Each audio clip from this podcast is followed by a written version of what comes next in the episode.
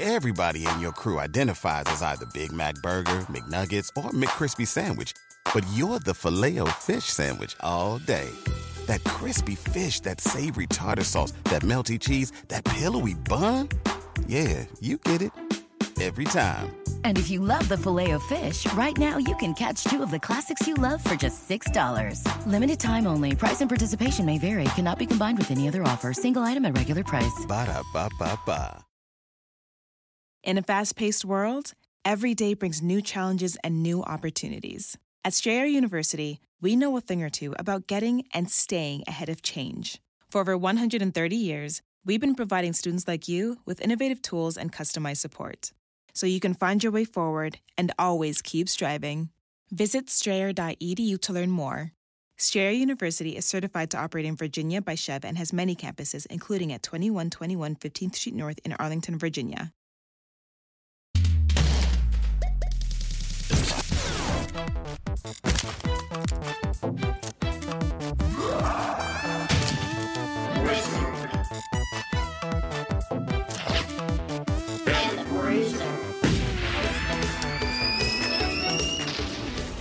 America in the 1970s. The idealism of the 1960s were beaten away by war and lost idealism. On the charts, David Bowie, Queen, and the Doobie Brothers were shattering expectations, while the discos filled with bright eyed young minds looking to just dev- devolve into decadence. Americans, young Americans. The the Watergate young scandal shattered our confidence in our country. It was a time of transformation, a time of change, a time of sensual pleasure. Meanwhile, in Wisconsin, a bunch of nerds were playing with little soldier men. and those fucking nerds would transform culture as we know it. I mean, to be fair, you can't not be a nerd with the last name Gygax, all right? Hi, my name's Gary Gygax, and I would like to take you on four dates, three of which will be at the library. Let me tell you about my complicated relationship with Jehovah's Witness. uh, this is Wizard and the Bruiser.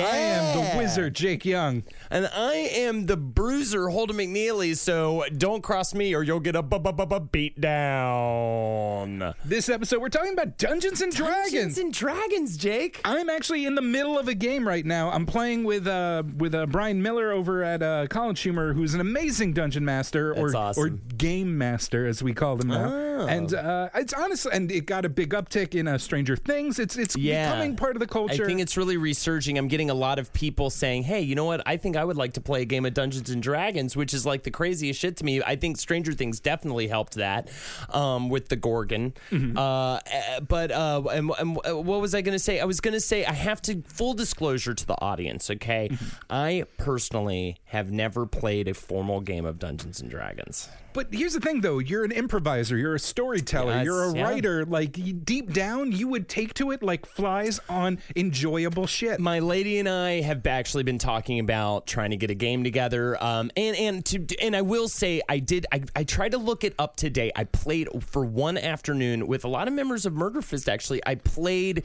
a version of of that um, that was like a superhero game. I can't remember what it was called. It was, I think it started with an E, but I can't remember.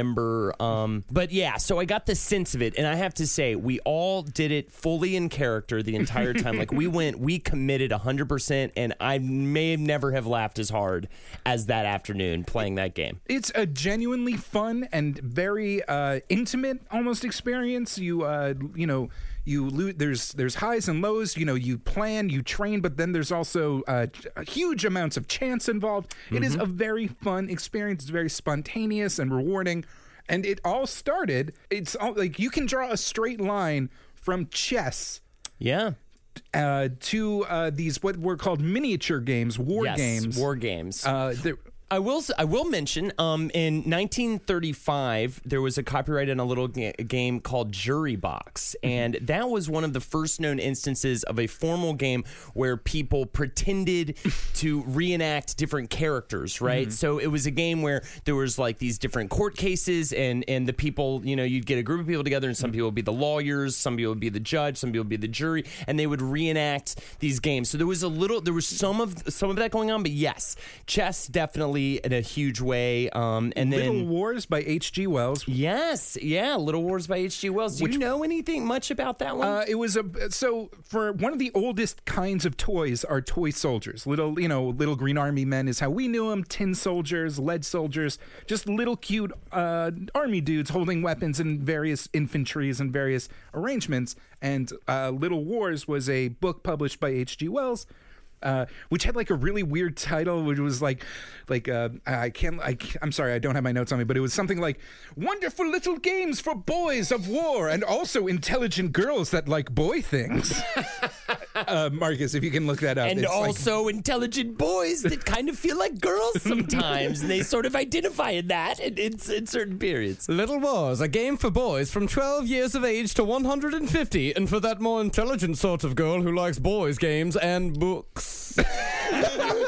But what about me? Is the game for old Mr. Bad Touch? old Mr. Bad Touch wants to play with the mini boys and the mini girls. Is he above 12 and below 150? Ooh, maybe. super producer Marcus Sparks bringing that old school squirminess. So yeah, um, and and and so it's kind of a combination, right? Of and, and a lot of these games too is Little Wars. So much of it came from historical reenactment of wars and how uh, and battles, specifically battles, and how battles, and also saying what if, what if we change the way this battle, historical battle went. And I would also like to bring up the there was the advent of uh, societies that reenacted battles. You know, war reenactors. In 1968, you had the uh, groups like the Sealed Knot Society founded uh, to for charity to reenact English Civil War battles. now, you grew up in North Carolina, if I'm not mistaken. Yes, sir, I did. Did you know people that reenacted Civil War shit? Because I have Yes. never known anyone that was like, "Up, time for a jaunty day of dying in a field." Yes, I did actually. I took a Civil War class in my high school, taught by three of the teachers because they just loved talking about the Civil War so much. And I actually was, my family was really into, like, if you go to my house, there's like a wall of Civil War books. And like when that special came out, the Ken Burns uh, series, we like gathered around and watched the whole thing. And in the Civil War class, one of the teachers, um, I believe he also taught like math or something, he one day showed up in his garb in his full like um I think it was Confederate garb and he had the full thing and the whole like um all right you know what it's Ain't a no Yankee gonna be teaching in that high it's school. a piece of history okay he's just reenacting the history I know it's a right? piece of history. I just uh, it just irks me how he was like, "Well, it's North Carolina." Maybe he was a Union soldier. Just don't try to. ju- What, well, somebody's got to be the okay? union. Somebody's got to be the, or somebody's, yeah, somebody. I'm sure they had to pay some poor sap to be the union. so, anyways, um, yeah, I think, um, but he he showed up in his full garb, and that was a thing he did. He went out to to parks and re, you know, and honestly, I would totally do that myself. yeah, I would totally do that. But I'd be getting hammered. I'd be that. I'd be sneaking away and hiding out in the tent. I'd be trying to figure out how to get out of the battles and stuff. You know, like as my character. Walking around with like your arms stuffed in your shirt, being like, "Oi, they already got me. They did. Oh, time me. Why are you talking with a British accent? It's all time me time talk." oh, my, whoops, I got my penis all blue. Was sat on it too long. So this very wonky world of uh, military reenactments and small soldiers and battles, uh, you can draw a line from there to uh, modern games like Risk uh, Yes. and uh, Gettysburg, which is like for kids that were like a little too good for Risk. So I think Gettysburg's actually a really cool kind of knot that I tie between our founders, um, which would be Gary Gygax and Dave Arneson, created Dungeons and Dragons. Their childhood favorite games. Both of their childhood favorite games were Gettysburg, which made me really want to fucking check out Gettysburg, the game. I love the book, by the way, um, and that whole battle is fascinating. I'm that more of a series fan of, the address. Uh, yeah, yeah, that's a good address. it's a good address. I mean, if you got to go like top three addresses, And also, um, they derived the rule system from a game called Chainmail. that was uh, made by uh, Gary Gax and another person. Uh, so this is Uh, Jeff Perren, I believe. Yes. So, so this is where we get to the early uh, to the early seventies, late sixties. Um, people talk about scenes, like a certain time and place, like uh, you know uh, London in the in the when punk was starting, or like Seattle during the grunge era. These like insular small communities that were like kind of co- uh, uh, working together and collaborating and sharing ideas and like kind of exploding this new form of doing things.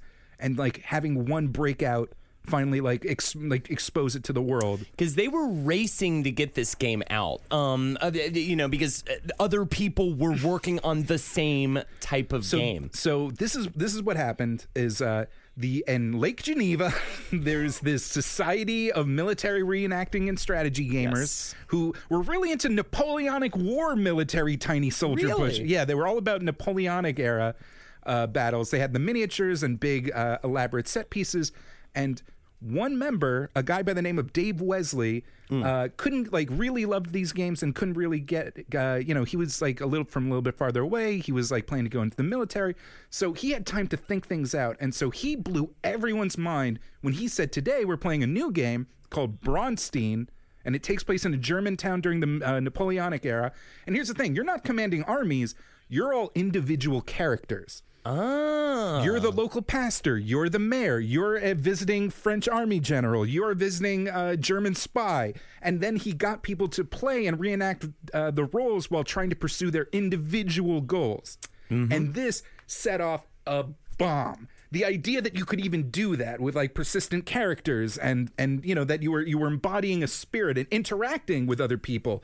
You were collaborating. You were trying to like push your own goals and like you would meet after hours to try and figure out what the next step would be in the strategy. So Dave Arneson immediately is like loving this. He takes that new idea and he introduces uh that kind of uh, he introduces those ideas into his own basement game that he'd been running called Blackmoor. Yes, Blackmoor, which is this fictional sort of medieval world Mm-hmm. that he had created, and and yeah, and th- he incorporated into that. And uh, Mm-hmm. it- now Dave Arneson wasn't as uh, wasn't as like driven. He wasn't as like kind of uh, he wasn't uh, into publishing. He wasn't as into rules. So he would like take some aspects from Braunstein for the uh, combat. He originally used um, rock paper scissors. Mm. But and so he kind of just gave up on that and started using rules from chainmail. Yes, and and implemented certain things such as um, adventuring in jun- dungeons, Mm-hmm. and I think the most important thing, which is using a neutral judge, which would later be termed a dungeon master, and that was also sort of Mm-hmm. persistent characters that grew in between each adventure, which was Yep. also like a the very idea of leveling up was born there, and that's something that Yes. we carry to video games to this day. And so let's talk about how Gygax and Arneson co- came to meet each other. So Gygax, um, I think with some others, he created Gen Con. And I Mm-hmm. think we should talk about Gen Con a little bit here. Lake Geneva, Gen. Ah, gotcha. The Geneva Convention. of course. It all makes sense now. Yeah. Um, so he created this yearly uh, uh, convention for, for gaming folk. Um, Lord knows that must have been one of the first gaming conventions. Ever, right? I mean, I know conventions. I, I think Gen Con could be an episode. I feel like a lot of the things we're going to talk about in this episode could have their own episode. Um, Gen Con being one of them, and definitely I want to cover conventions as a whole at some point and the history of conventions. Was this one of the first? Uh, I mean, it must have been the one of the first gaming conventions in America. I mean, by its very nature, these huge military miniatures games needed a big crowd of people and needed collaboration and needed a lot of like face to face time, especially in a pre internet day. So it's definitely one of the bigger, more influential ones. I can't, uh, I don't have my notes on me. It's it it could very well be one of the earliest, but so but I, I do know that it started with like 20 dudes in a basement, Mm-hmm. which is fucking crazy because it, it, you know, it later w- became, you know, the hugest convention. It was thousands of people meeting up. They had to move it to, to you know, bigger, you know, it was kind of like Comic Con. It got bigger than it ever thought it could possibly But- become, you know. But uh, Gygax was like a, you know, he was a founder of the convention. He uh, was a, he made, he published individual games. He created Chainmail. Like Arneson was a fan of his. He admired him, and so he was like, "Hey, you got to come over see this cool shit I'm doing." Yes. And Gygax sat in with uh, Uh, for a couple of sessions of Blackmoor and was like, "There's something here." Totally blown away by it, right? So the two began to collaborate to try and like codify what exactly this is. What's funny is actually when I read when I was reading and this is just kind of off my off my memory, but I believe that he and a friend were, were meeting with Gygax for a totally different game, and they were like, "Well, let's play this other game that I've been hearing about, this Blackmoor thing," and then just like whatever with that other game, he was like all in on this on this sort of a, a version of Blackmoor. Now, here's where uh, there's kind of a divergence because, like, people compare these two guys to like Lennon and McCartney, to uh, Steve Jobs and Wozniak.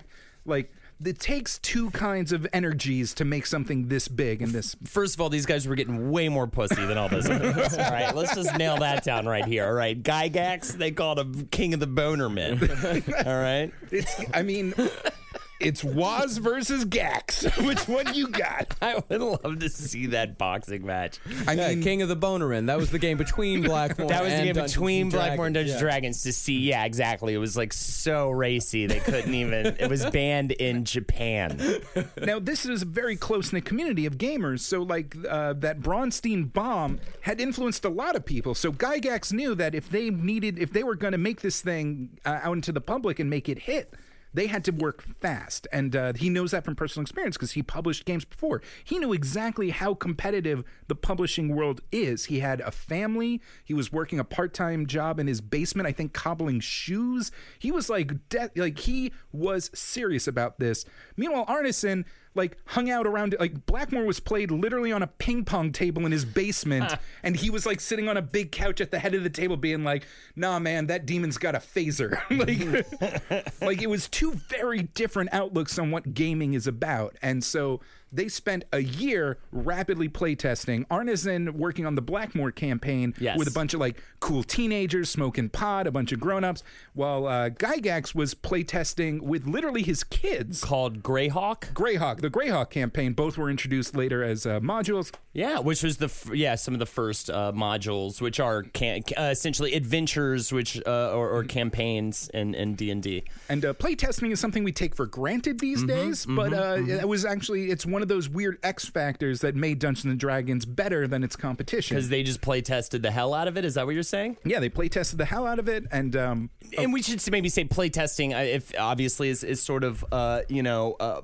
the the testing ground before you put a game out, where you sort of play it over and over again and, and make little changes and corrections to the game before you put it out. And the play testing phase is is very in, you know it is needs to be very thorough and and well thought out and specific. Now, uh, original Dungeons and Dragons was a little bit uh, finickier than the current iteration. Now it's a very smooth. The fifth edition they just came out Yes, they just came out with the fifth edition. is yeah. ex- it's almost built for watching on YouTube because it's so conversational and flows so much more easily than previous editions. It's incredibly fun to play, especially if your goal isn't to like min max strategize your half orc thief. It's a terrible match of race and class, whatever. um, but uh, you have no decks. What are you even doing? Um, terrible. You gotta be a, you gotta be a, a mage dog. if you really want to do a dog casting spells, no one expects the dog to cast a spell. You roll you roll forty over eighty on that one. in playtesting, uh, the dungeon master wasn't even sitting at the same table. There was literally a caller on the player's table that would shout out each individual player's actions, speaking for the group. and on the other side of the room, the dungeon master would be yelling what happens on the other side. That sounds fun though. I like an, any game that involves mass amounts of screaming. I'm in. You know, but that's just me. Now they had they knew from playtesting that they had a hit. They knew from uh, being in the scene that there were so many assholes that were this close to coming out with their own versions, and they knew that they were ready to publish. But there was a problem. They were broke as shit. broke as fuck and they could not get a publisher to go with it. They wanted to, I forget the name of the publisher, but the publisher for Gettysburg, they actually were trying to get them to go with it. They wouldn't do it. And then enter a man named Brian Blume and the Blume family. Brian Blume, he provided the funding to publish the original Dungeons and Dragons. thousand dollars. One, uh, yeah, with a run of one th- of one thousand units. Too. Okay. Um, and it uh it it it got it out there in 1974. Hand packed three booklets in a little wooden box. That's it, and it sold out within a year. And then uh, within that year, they did a, uh, they put out a thing with additional rules and a sample dungeon from Arneson's original campaign were released um, in 1975 in the Blackmoor supplement, and that would be the first pre-made module or adventure in the Dungeons and Dragons. Um, whole universe. And and I guess to explain that um you can make up your own as a dungeon master. You can make up your own adventure right? That that you know all you need is the core set which is the uh dungeon master's guide the player's handbook and the um, monster manual right you need those three things core to play games in Dungeons and Dragon. But if you sort of don't want to create your own story and world, you can just kind of uh, get these preset stories, preset, and they're called modules or adventures. Um, or, uh, well, okay, adventures make up a campaign. So a campaign is if you were going to sit down over many weeks. An adventure would be like one sitting, right, Jake? Right. Uh, right. So this is this is um this is this is kind of interesting. This is kind of the lifeblood of the whole role playing game industry. Mm, is uh, mm-hmm. the idea that like how do you build an empire if you just have to sell three pamphlets and even then like it's easy to just like pass along how the rules work. You put out these adventure modules, you put out new classes, you adjust the rules. Uh, they published a magazine that would adjust and like fu- you know figure out the edge cases. This was an, a living, evolving game that you had to actively follow if you wanted to play correctly. And um, now here's the deal: the Blume, uh, the Blume family, Yes. uh, Gygax and Arneson, and a few other people uh, started uh, TSR. Yes, Which is- Tactical Studies Rules Incorporated, the company under which they made D and D in late 1976. This happened. Mm-hmm. Um, and or, no, no, no, I'm sorry. Uh, I think that happened before then. Uh, Arneson left uh, TSR. Uh, Maybe in- because he was uh, barely employable. Yeah.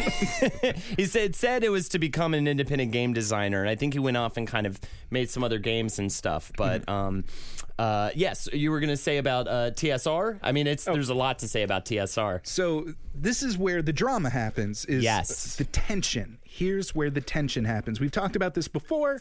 It's there's always I don't know if you uh, if whether you've watched The Social Network or Absolutely. the Jobs movie. Lay it on me. I've seen or- it all. Or any other, just any time a bunch of nerds are goofing around and then whoopsie doodle, they have a million dollar idea. The knives are out. That's right. That's right. Well, I mean, are we ta- we're talking about when Arne after Arneson left, there was a lot of legal trouble. That they Arneson sued Gygax five individual times to maintain uh, royalty rights and to have his name as the co-creator. Well, to be fair, he did co-create it, and then right after he left, they were like, "No, no, no, no! It's not um, Dungeons and Dragons anymore. It's Advanced Dungeons and Dragons." so we, they released uh, a new player's manual called it Advanced Dungeons and Dragons. Said, "No, no, this is different from what you did, Arneson, um, and so you can't have any more money off of this property." The words they kept using in those lawsuits were separate product. There was the Yes. basic set of Dungeons and Dragons, which came out. Um, it's uh, oh, there was another. It's the whatever. For for a little bit, there were two different versions. The basic set, which was Dungeons and Dragons, created by Gary Gygax Yes. and Dave Arneson, and then there was Advanced Dungeons and Dragons. Which uh, was a separate product. It- you, you- uh, you know, when you have a separate product that's literally called better version of existing product, they're, they're two completely different. um, Super Mario Brothers. yeah, yeah, exactly, Exactly. exactly. Um, now we're getting into we're getting into uh, so this thing's blowing up. It's a huge in gaming circles. It's one of the more dominant new properties within that very niche audience. Time to go to Hollywood, baby. It's but wait a minute, where's all that buzz coming from? Why are people? It's, I mean, yeah, it's a fun game, but why are people? Why would people give a shit about Dungeons and Dragons enough to like sell the rights to uh, books and movies and cartoons? What would give it a bunch of publicity? Hmm. The Satanic Panic. I was about to say, Satan, Satan, Satan. the devil. because I mean, even back in the day, these are a bunch of nerds in the middle of nowhere just making a game for themselves. Those original pamphlets are full of just big titty harpies and Yeah. And, barbarians. and devil-looking creatures, and Demons stuff. and shit. Yeah. Uh, a bunch of a bunch of uh, monsters from J.R.L. Tolkien with a single letter changed. oh, it's not a bal- It's not a Balrog. It's a Balor. So the nation freaked out about um, Satan and Dungeons and Dragons, which they also did for Magic. If you remember that, that comes later. In like the '90s, everyone freaked out about satanic imagery in that in the card game. It all began in 1979 with an unfortunate soul with the unfortunate name of James Dallas Egbert the III. Egbert and Gygax, man, you get those two dudes to the strip club, ev- it's all falling apart. man. Jimmy Egbert. Jimmy, poor Mr. Egbert was a 16 year old college student, which is very young for college. He was always an awkward boy, and he found himself overwhelmed with his new surroundings and uh, fell into a, uh, a a mental episode of some kind. And he uh, wandered into the underground steam tunnels of his university and disappeared. Uh, Many believed suicide. In fact, it was later revealed that he uh, just kind of ran away and took on various jobs across the country and hid at various friends' houses. But a private detective uh, uh, whose last name was Dear, uh, told press after coming up with nothing that I don't know. He played a game where he was like in a maze with a bunch of demons, must have lost sight of who he was, had a huge m- ah. ego meltdown, and wandered the pipes like it was one of his dungeons. So people and that's are what. Blaming games for fucking the the you know tragic tragic shit with kids all the way back then with Dungeons and Dragons. It's crazy before there was even you know Oh, they- actual imagery. Uh, That story became the novel Mazes and Monsters, which was a big go ask Ah. Alice cautionary tale of a bright eyed young boy whose mind was warped by these that. imageries and, and role playings. And the only reason any of you know what Mazes and Monsters is, is because it was turned into a hilarious bad TV movie starring Tom Hanks. Dude. Uh, you literally can Google Tom Hanks Mazes and Monsters. It ends with him having a freak out in the steam tunnels, and he's hallucinating with a bunch of like bad, you know, shitty '80s, era, '70s, '80s era monsters going like burger, burger, burger, and it ends with him in a mental. Uh, it ends with him living at his parents' house, still believing he is part of the game. Oh my god, no! He's like seeing monsters and stuff. That's Uh, there were also other uh, unfortunate incidents where uh, teenagers were having emotional problems, and because the game started uh, with various uh, mil- uh, game clubs, started adopting the game in various colleges across the universities. In 1985, there was a segment on 60 Minutes uh, hosted by uh, Ed Bradley, who was at the time one of the most prominent journalists. St- was you know very prominent journalist. This is 60 Minutes, one of the biggest news shows ever. absolutely. And he presented uh, Gary Gygax and his press uh, his press guy from TSR with these photos of teenagers that killed themselves and being like he was found uh, with Dungeons and Dragons in his apartment. He was found with Dungeons and Dragons in his room. Like, what do you want to do? And He's Gary Gygax, being the cool nerd that he is, was like. Well, I mean, we're in the middle of a teen suicide epidemic. Like you pointed at, like six dead teenagers. That's barely a statistic. and what do you? this is the most popular Yeah. game. Yeah, no, like the teenagers kill themselves who play sports. Teenagers kill themselves that are in marching band. Like you can't lay this at our feet. But that wasn't enough because then they would uh, transfer to Patricia Pol- Pulling. Uh, yeah, Patricia Pulling, a uh, concerned mother that started BAD. Uh, which was a acronym uh, kind of like MAD, so it was like bothered against Dungeons and Dragons. Hold on, let me double check what that. Oh my god, stand for. man! This is amazing. Thank Uh, you for bringing this in that you can watch this on YouTube right now, and uh, I'm not gonna say I, I'm not gonna It is serious. It is bothered about Dungeons and bothered Dragons. Oh about Dungeons and Dragons. I'm not. I'm not. Okay, I don't want to speak ill of the dead. This family went through a tragedy, but uh, they show a picture of Patricia's son, and he was the gayest teenager I've ever seen in my entire life. Well, if we're speaking ill about the dead right now, George Washington, go fuck yourself. Uh, so all this news, all this coverage, all these things, this is gonna warp your mind. There's demons and titties in it. Oh, this is the worst. And that was fuck. And while this was happening, while all this bad publicity was happening. The uh, TSR got a distribution deal with Random House Publishing. So while all this danger, danger, danger news was happening, Dungeons and Dragons was showing up in every bookstore in America. okay. What you in around what time is that? Around what? This was in the 80s. Yeah, Yeah, like okay. 83, 84. Because I have okay, because because at the same time, one of my favorite things, um, Mr. Gygax goes to Hollywood, which should be its own little spin-off TV show. So TSR breaks off into four different ventures: TSR Inc., which is like the core, which is like your player's handbook; TSR International, TSR Ventures, and TSR Entertainment. And TSR Entertainment was Gygax literally going to Hollywood to try to hawk D and D properties to showbiz. And what he managed to do, he only got one thing sold, but that one thing was the Dungeons and Dragons TV series, animated TV series that ran from 83 to 85, 27 episodes total. It was actually number one in its time slot for two years. Um, and uh, the the story of it is, I really want to go back and watch it. Apparently, it's not bad. Six friends. It's pretty bad. It's pretty terrible. Six friends transported into a fantasy realm via a magic roller coaster. the character designs are like real janky. It's real bad.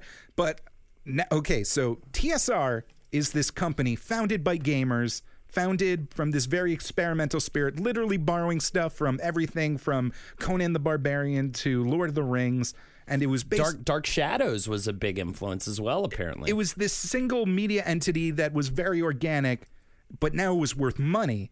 And so, as the first company big enough to afford lawyers, TSR was suing the shit out of people. Did you make your own module for D and D? Fuck you, you're getting sued. Are you making a game that's kind of like D and D? Fuck you, you're getting sued. they were just total dicks about it. that was the thing. There was this adversarial relationship that had begun to foment, and people began to resent them.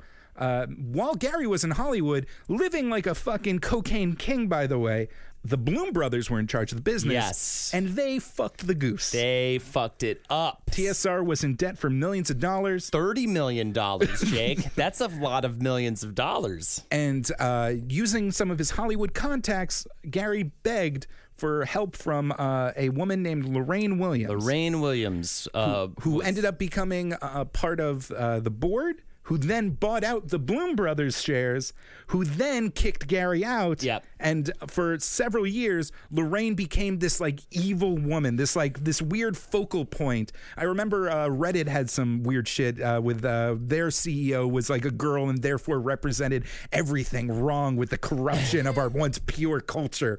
And so Lorraine became the villain of every like pure-blooded D&D fan. when I was reading up on her, it said she felt superior to gamers. Yeah, it was all this thing. She represented like all the the corporate sellout of Dungeons and Dragons, man. But actually, she revitalized the company for many, many years before it did eventually fall. Um, uh, for for a lot of years, she she actually, but it's it just seems like they got a, they got greedy later on. Um, they tried to compete with Magic the Gathering by coming out with their own. Are you um, talking about Dragon? Dragon Dice. Dragon Dice, a a, a version of, of of a collectible card game, but with dice, which is a really bad idea. Terrible idea. Because first of all, like I think a lot of what people are collecting is like is the artwork and stuff like that, Mm-hmm. but instead you're just sort of like chi- chiseling stuff into dice. It's also incredibly expensive to make, and they just it started to do well on the onset, Mm-hmm. so they immediately rushed out a bunch of expansions and just went crazy and just spent and cost so much money to make. The novels were doing well, so what did they do? They published twelve novels at once. Like every, Yep. it was just not a good business. oversaturated, oversaturated. Uh, just, just they would release new editions that many believed were uh, greedy money grabs. Like uh, it's either I think it's third edition or or fourth edition, where it was more reliant on buying miniatures and play Hmm. sets in order Mm-hmm. to squeeze more money out of fans. It was just so obvious. They just got so so greedy, and they didn't need to because they had really revitalized the whole company and, and kept it going. So, uh, um, I believe where is it? It is in competitors started arriving. Pathfinder, uh, which is a game that's based on I think Dungeons and Dragons 3.5, or I think so. I think that's right. Uh, began outselling Dungeons and Dragons and was deemed a more player-friendly company. Yes. Uh, other, you know, Vampire the Masquerade. You ended, you played Vampire the Masquerade. I did have a weird like we kind of played Vampire the Masquerade. With oh, did you just give hand jobs in a, in a I think cemetery? we just acted like a- we talked like assholes for an hour, and then our church leader uh, came into the room and was like, "I'm appalled at everything you, you people have been saying for the last hour." and then you tried to mind control him into being gay, exactly, exactly, he did which is a his- thing you can do in Vampire the Masquerade. Yeah, he did start fucking us, so I guess it worked. Um, um, so in 1997, they're 30 million dollars in debt. Lorraine Williams sells her company to their competitors themselves, the people they were trying to compete with with Dragon Dice, Wizards of the Coast. Uh, Wizards of the Coast out in uh, uh, Seattle, a company formed in 1990, gained popularity with Magic the Gathering. Wizards of the Coast is balling right now. They got Dungeons and Dragons, Magic the Gathering, and the Pokemon trading game. Fucking how insane the money they must be raking in at, on the constant. Um, and uh, yeah, it's it's to this day it's owned by Wizards of the Coast. Like we Who, said, uh, to the fifth edition. Uh, double check, Marcus. I'm sorry. I think Wizards of the Coast got bought out by Hasbro. by Hasbro, yes, they did get bought out by Hasbro in 1999 for 325 million dollars. So, uh, with that new investment and with an understanding that like this entire game has been the subject of controversies and jerked around, and like its fans have been like used and abused left and right, they finally play tested and came out with fifth edition, which has been fairly popular. Popular, and I'm playing it right now, and it's genuinely a really good game. You don't need that many. You don't need any miniatures. You just kind of need the three core books. The players, uh, the And- player, uh, yeah.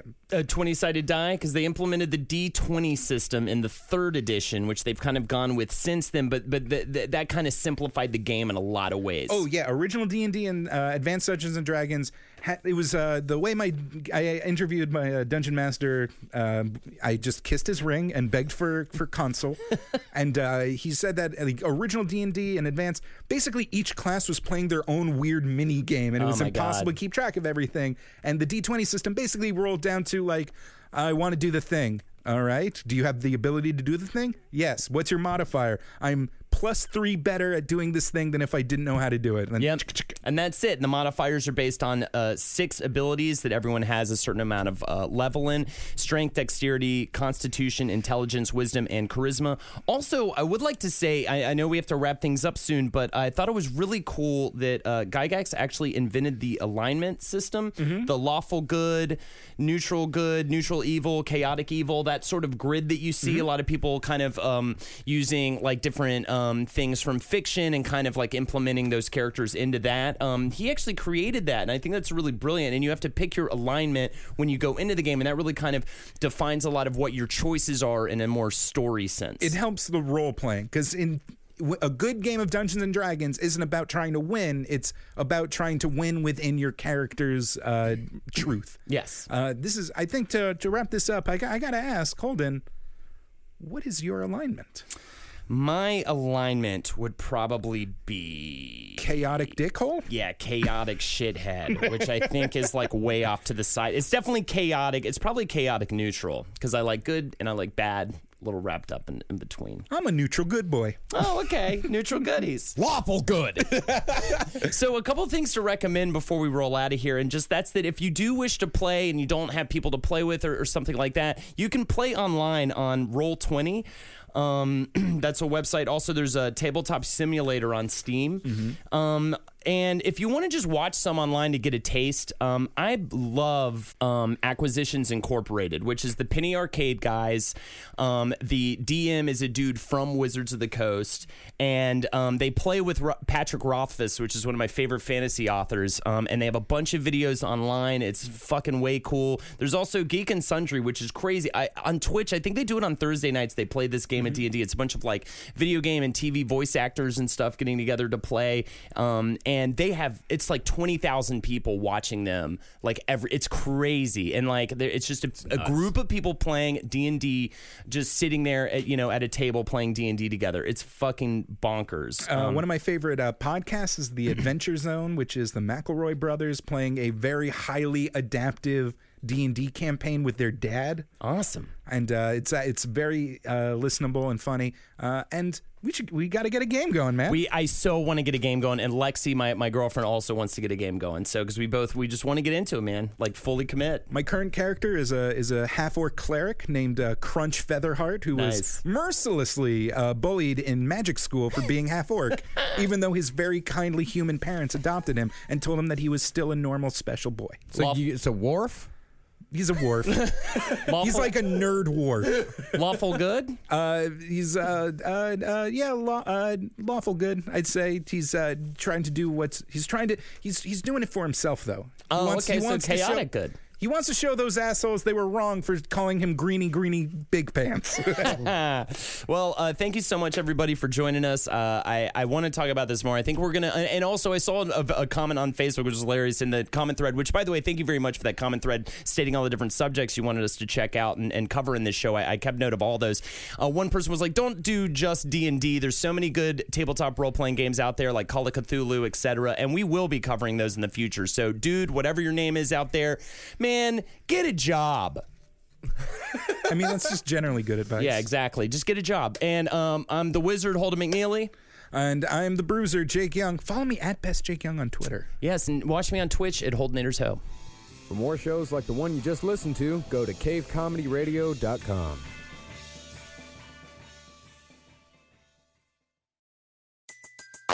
Everybody in your crew identifies as either Big Mac Burger, McNuggets, or McCrispy Sandwich.